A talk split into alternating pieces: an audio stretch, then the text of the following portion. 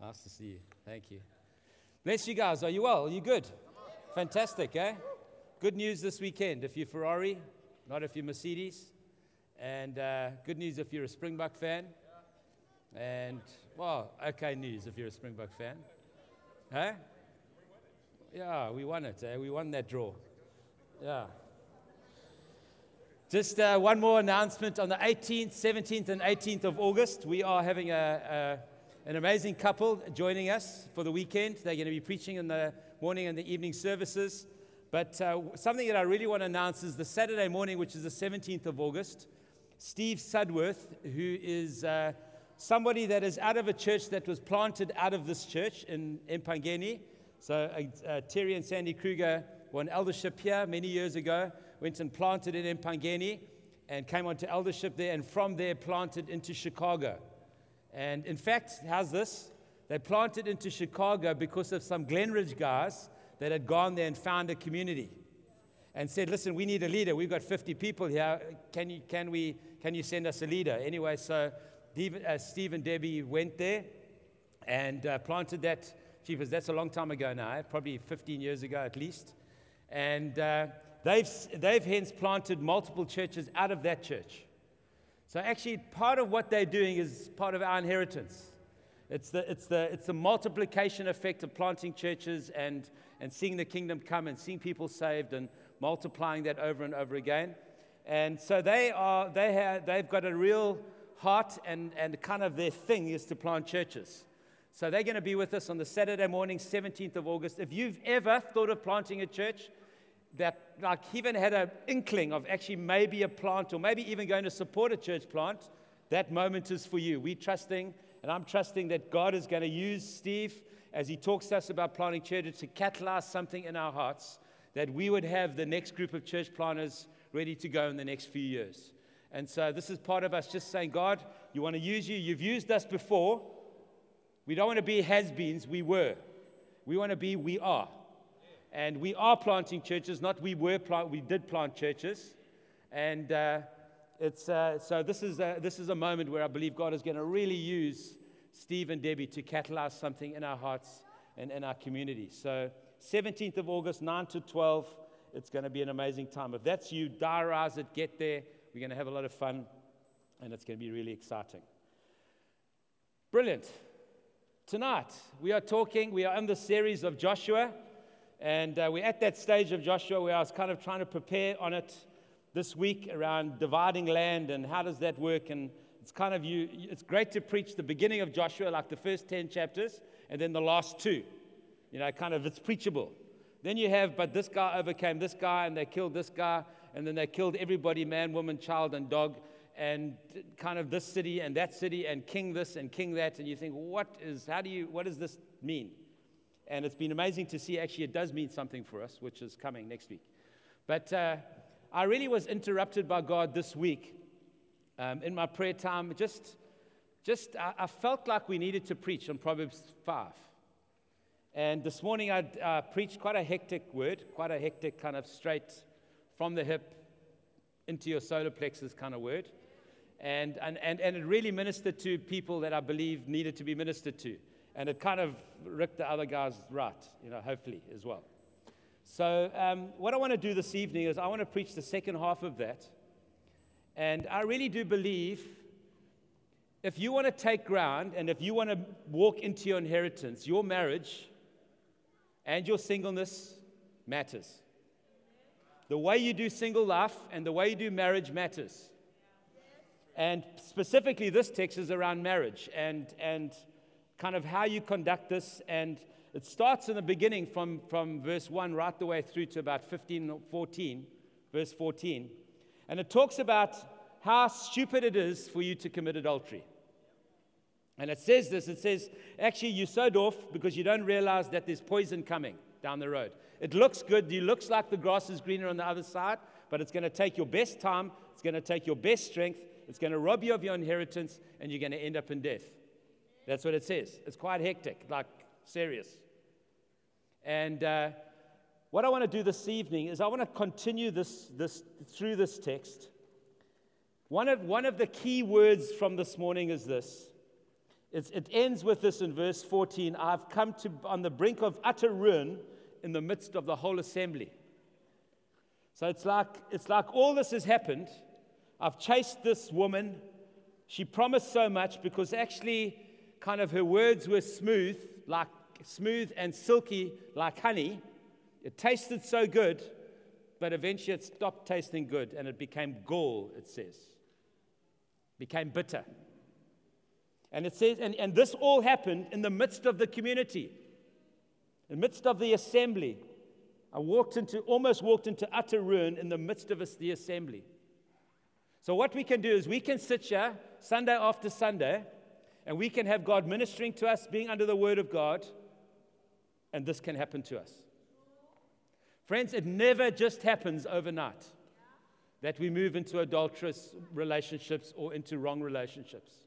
It's a small 20 steps over a period of time as we drift towards this, where we lose intimacy with God, we lose our prayer life, we lose our Bible life, we lose intimacy with our friends, we get isolated.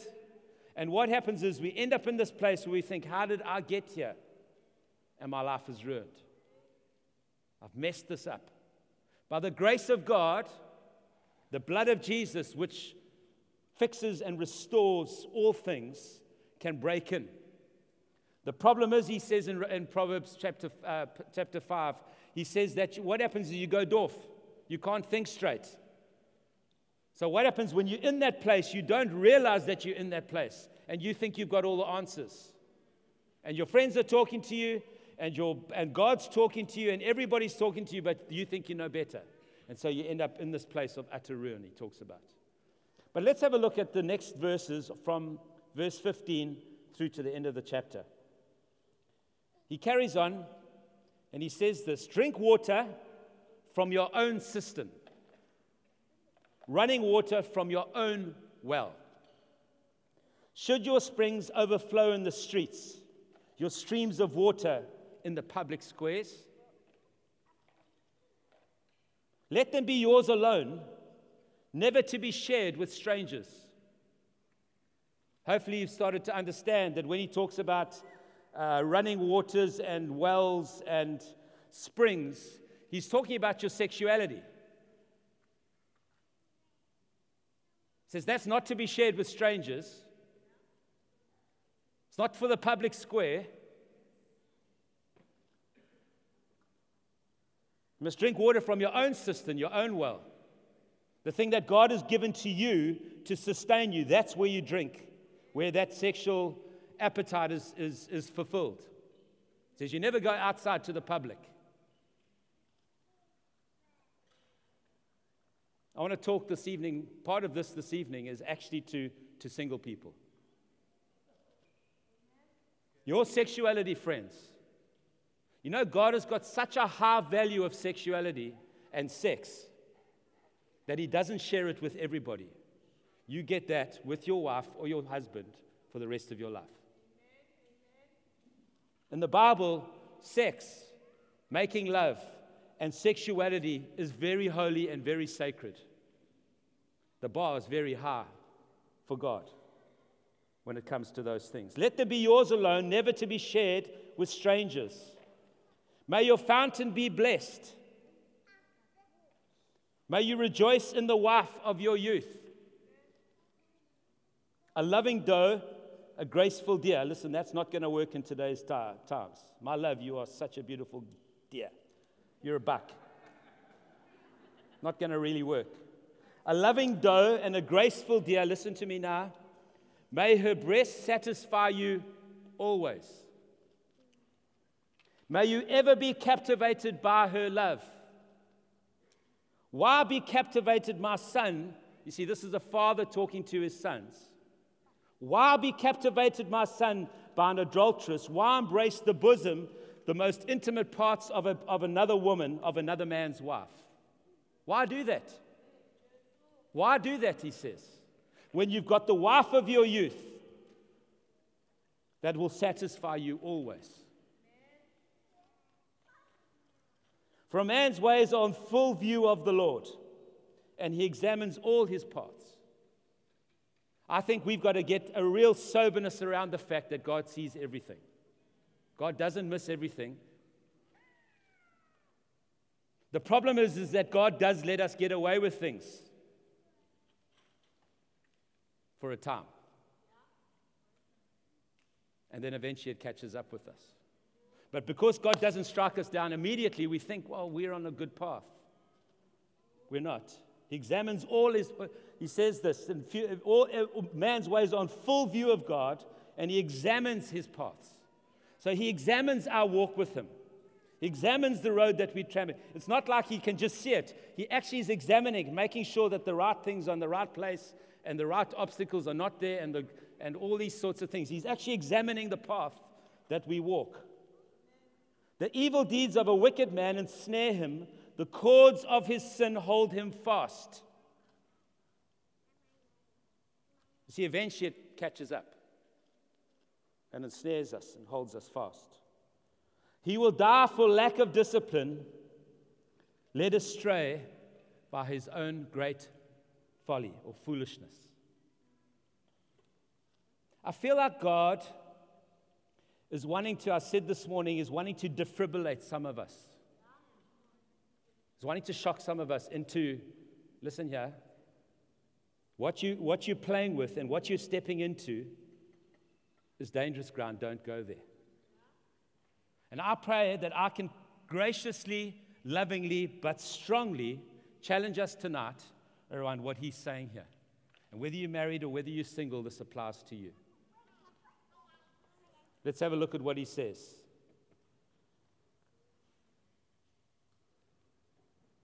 He talks about your sexuality, your, your, your love making, who you give yourself to in that most intimate place as being your own place that satisfies you. And he says, don't give that to anybody else except your wife or your husband. Single people, Helen said an amazing thing at our elders' time this week. She's just come back from the UK, and the, the adverts on the TVs are quite hectic. And, and she said this she said, Familiarity, familiarity makes a new norm. So when you're watching TV shows where people are giving themselves to the public square and to strangers, and that's all that we see, it becomes familiar, that becomes normal. Friends, can I just say to you that is not normal for the kingdom of God? That is not normal for a Jesus follower. That is not normal for somebody that says they follow Jesus. You've got to know in the days when this was written, that chast, sexual chastity, this, the, uh, the, the, the sense of, of purity around sexuality, was like a totally culturally different, it, was, it, it shocked people as much as it does today, where people cannot believe that if you're going out, that you haven't slept with each other before you get married. You haven't tested each other out yet to see whether you're sexually compatible or to see whether you're compatible. Friends, can I say to you, every human being is incompatible with each other. But by the grace of God and by the love of God that breaks into our hearts, that gives us a love for others that is beyond what we can love, and actually gives, enables us to give ourselves away because actually that's what love is. So actually, God, God doesn't, I don't believe God chooses the person for you to marry. What God chooses is the kind of person you should be marrying. And then you make a cho- choice. Because when you get up on, a, on at your wedding day, it's not God that says, I do, it's you. You say, I do. You say, yes, this is one that I'm going to give my life to. Promiscuity was rampant in this Greek culture of Jesus' day. And so, for them to be preaching a message of, of sexual purity was completely in the face of the culture, as much as it is today. In, in fact, it was probably worse then. Often we have the idea that kind of those days weren't as bad as today. They were. And he says this that let it be yours alone. Let that form of intimacy, let that form of oneness, let that form of, of, of, of sexuality be yours, be yours alone. Don't share it with strangers. Don't share it with people you don't know. Don't share it with people that don't love you unconditionally and self sacrificially. Because the place for that, for, that, for that sexual relationship is within the confines of a covenantal relationship. And a covenantal relationship means this is that I die so that you can live. I die for you. Like, do you know the covenantal relationship we have with Jesus? He died. He said, actually, I will, I will live for this, your sake from now on. What happens to me is it's not about me, it's about you. That's covenantal relationship. It's not if you perform and if you do the right things, then actually I'm going to love you. That's not covenant. That's contractual. He says this let, your, let them be yours alone. Let that be yours alone. May your fountain be blessed, he says. May your fountain be blessed. Friends, sexuality within marriage is the most blessed thing in the world. Sex, having sex within the confines of marriage, is a blessing from God. It's an absolute blessing from God. It is the thing, it's not just, it's not just something that you tag onto marriage, it's part of you building oneness. It's part of you becoming one together. And out of that oneness and out of that intimacy, fruitfulness, kids are born. It's a beautiful thing that God has given us, but always within the confines of marriage with your wife or your husband. Be blessed, he says. And he says, rejoice in the wife of your youth. Husbands, if you are starting to become crusty and cranky and critical of your wife, God says to you tonight, rejoice in the wife of your youth. Get before Him and ask Him to rekindle, open your eyes, open your ears, open the, the, the, your mind to know what it was that you, when you got married. Because actually, that's still there. I want you to, he says this, he says, rejoice in the wife of your youth. He goes on to say, and her breasts are there to satisfy you always. Always. It means her body is there, will satisfy you always. If you're in a marriage and that's not the case, get help. Ask somebody to help you. Get help. Don't blame the other person. Get help for you. Get help for you and your heart. May her breasts satisfy you always. You see, the Bible says this, it carries on, in fact. May you ever be captivated. Other translations say intoxicated by her love. And that word love could be also translated love making. So it says, so you could read this, you could say, May her body or breast satisfy you always. May you ever be intoxicated by her lovemaking. You see, this is what God has for our marriages, friends. If we understand what God is doing and we're becoming more like Jesus, it's the church and Christians should have the best sex lives within marriage ever. In comparison to the world, we shouldn't be getting Cosmo and the magazines to spice up what we've got, what God's given us. Actually, we should be going to God and saying, God, your word says that her body and her breasts, even when they've had three or four kids,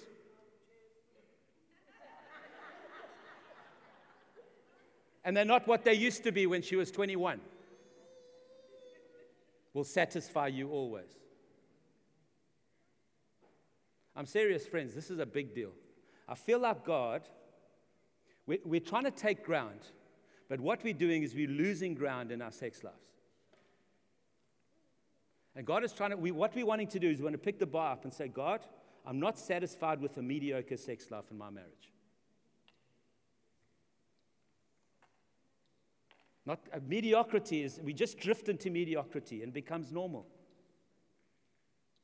And we go through the motions or we don't go through the motions. And the next thing we end up down a road in bed with somebody else that we should never be.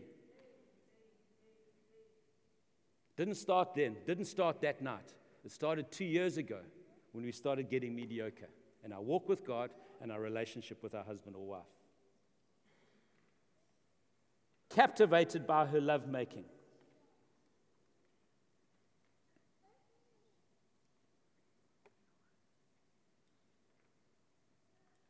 Can I speak to single people? Thank you. See where? Can I speak to single ladies? Yeah. Do not, do not take the bait of he loves you so much. And if you love him so much, you will have sex with them before you get married. Please don't do that. You know what? It says here that your breasts will satisfy him always in marriage and you will be intoxicated by your lovemaking within marriage. Must I tell you the greatest test as to whether he really loves you is when you say no. And if he, if he can't understand that and he can't deal with that, let him walk away. Run away from him. Please run away from him. You, de- you, you deserve better. You deserve somebody that loves you unconditionally, self sacrificially, where they will, where they will honor you, respect you, and allow you to, be, to have your convictions. And please, by this stage, I'm hoping you, you're understanding that he's also a believer. Because if he's not, he's going to struggle with that. He doesn't believe the Bible like you do. He will, eh?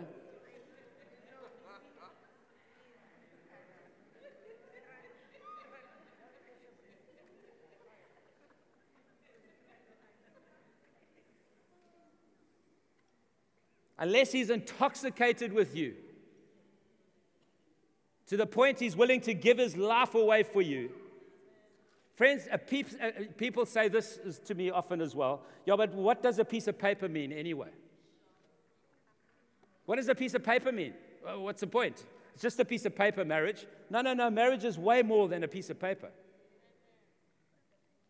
You see, if marriage is romantic feelings and passion, then a piece of paper won't matter.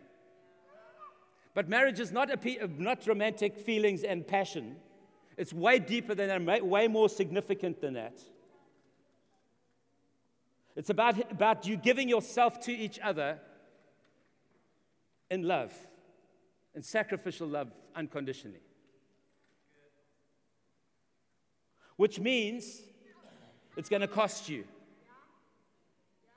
You see, so when he says, yo, what does a piece of paper mean anyway? What he's trying to say, it's code for actually, there's a limit to how much I'm willing to give you. There's a limit to what, how far we're willing to go with this. I'm not all in, I'm partially in, and you're not worth it, actually.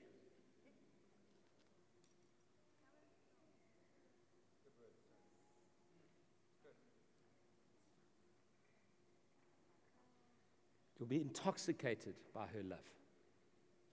Always. You know, friends, our intimacy, I say this always when we do marriage counseling. Your wedding day should be the worst day of your marriage if you're walking with Jesus. Because actually, as you walk with Him 20, 30, 40, 50 years down the line, you're so becoming more like Jesus. You're so being able to love and self sacrificially. You're so, you're so beginning to see more about others than what you are about you that actually your intimate life, not just your sexual intimacy, but your intimacy, your friendship, is so much more profoundly deeper. 30, 40, 50 years in than what they are when you get married. When you get married, you don't even know who you're going to marry, actually. But as, as that begins to unfold and you start to see who this person really is, and you start to see the beauty of how God has made this person, that you give yourself to each other in intimacy in such a way, in, in, in agape love, self sacrificial, unconditional love. I keep saying those words Friends, it changes the whole game. And unless you've got that, don't get married, and certainly don't have sex before you get married.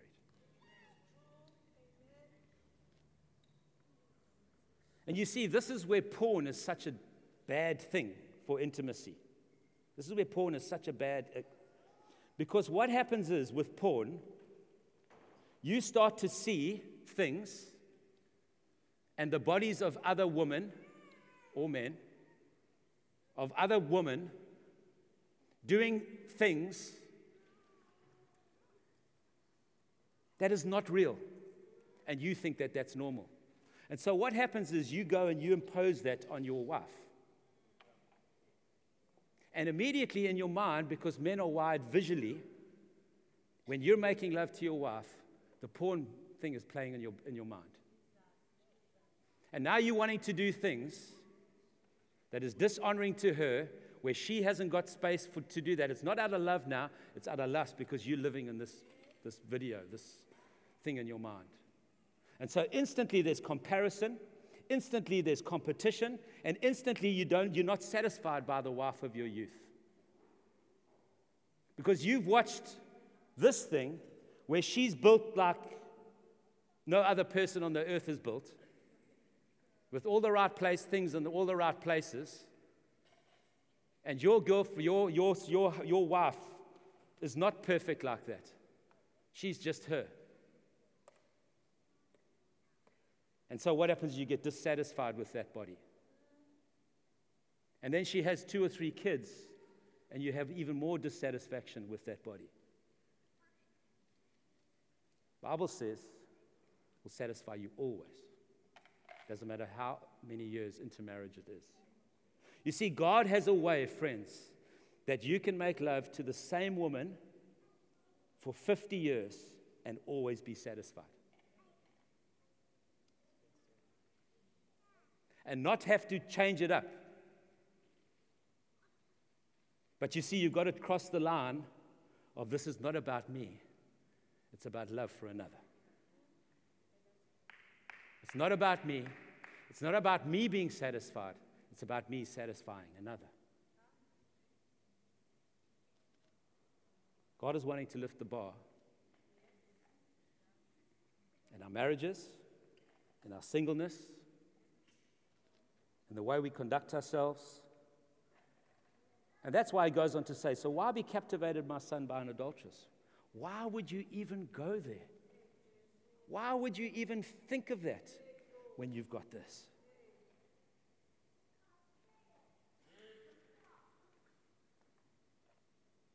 He goes on and he says that God's, your, your ways are in full view of the Lord and he examines all his paths. And he says these last words in verse 23 He will die for lack of discipline, led astray by his own folly. The Hebrew there is having refused discipline. This is somebody where people are trying to help and they've said, no, I know better. Or hated discipline or spurned correction.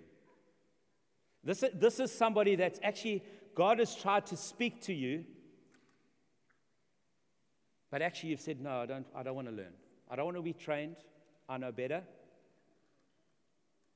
I don't feel like this is right. Friends, this is what uh, Proverbs, another Proverb says, verse, uh, Proverbs 14, verse 12 says.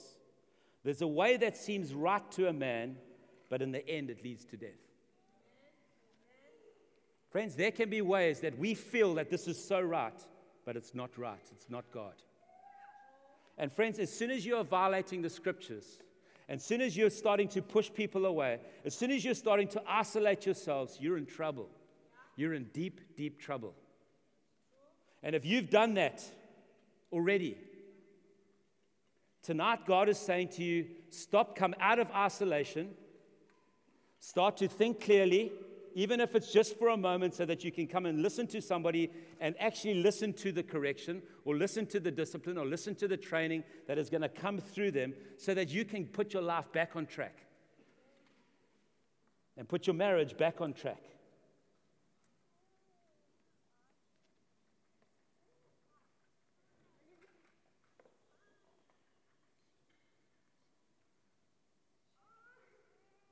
God is, God is wanting to shake us. Like, God is wanting to take hold of us and say, actually, that's enough now. I'm wanting you to take ground. I'm wanting to increase your inheritance, not shrink it. I'm wanting you to step into more of what I've got for you. But I can't get you to step into more if your relationships, your marriages are not right.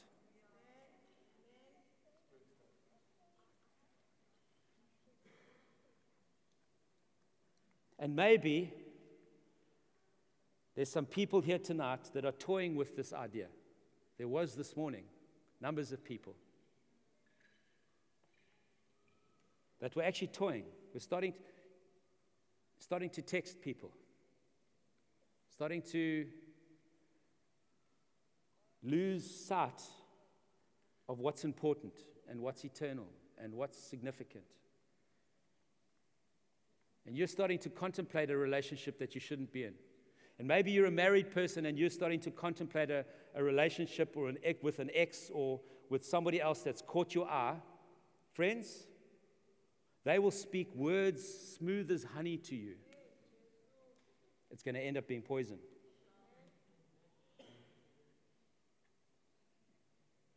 And maybe you're a single person and you're so badly want to get married and you're so badly wanting to be in a relationship, and there's, there's a guy, maybe a, somebody courting you, who's not living in the purity of this text. And actually, you need to stop it. You know, you know what he says in verse 8 when he talks about this relationship that you're going? He says this He says, Keep to a path far from her do not go near the door of the, her house. You know, you know, this thing requires you to change your friendships if necessary. Must I tell you what? If there's somebody at work that is courting your eye, change your job. Change your job. This thing is way more significant than a job. You, you've got to stay far away from this. You've got to take a different road, wide berth of this scenario. And if that's you tonight, maybe that's you tonight. Maybe God is just saying to you, actually, I want you to come back now. I want you to come back. I want you to come back to your senses. I want you to come back to my scriptures. I want you to come back to me and my intimacy with you. I want you to come back into the life of the church. You know what happens, friends? As soon as you go down that road, you know, you know where you end up in the wrong place? That's 20 or 30 steps down the road. But 10 steps down the road, 10 steps there, you, you, the signs are already on the, on, the, on the wall. The signs are already there. It's all happening. And I'm praying that God will speak tonight. And God will work tonight by His grace and by His love and rescue marriages and rescue your purity as a single person and rescue you from a heartache and from pain like you've never felt before.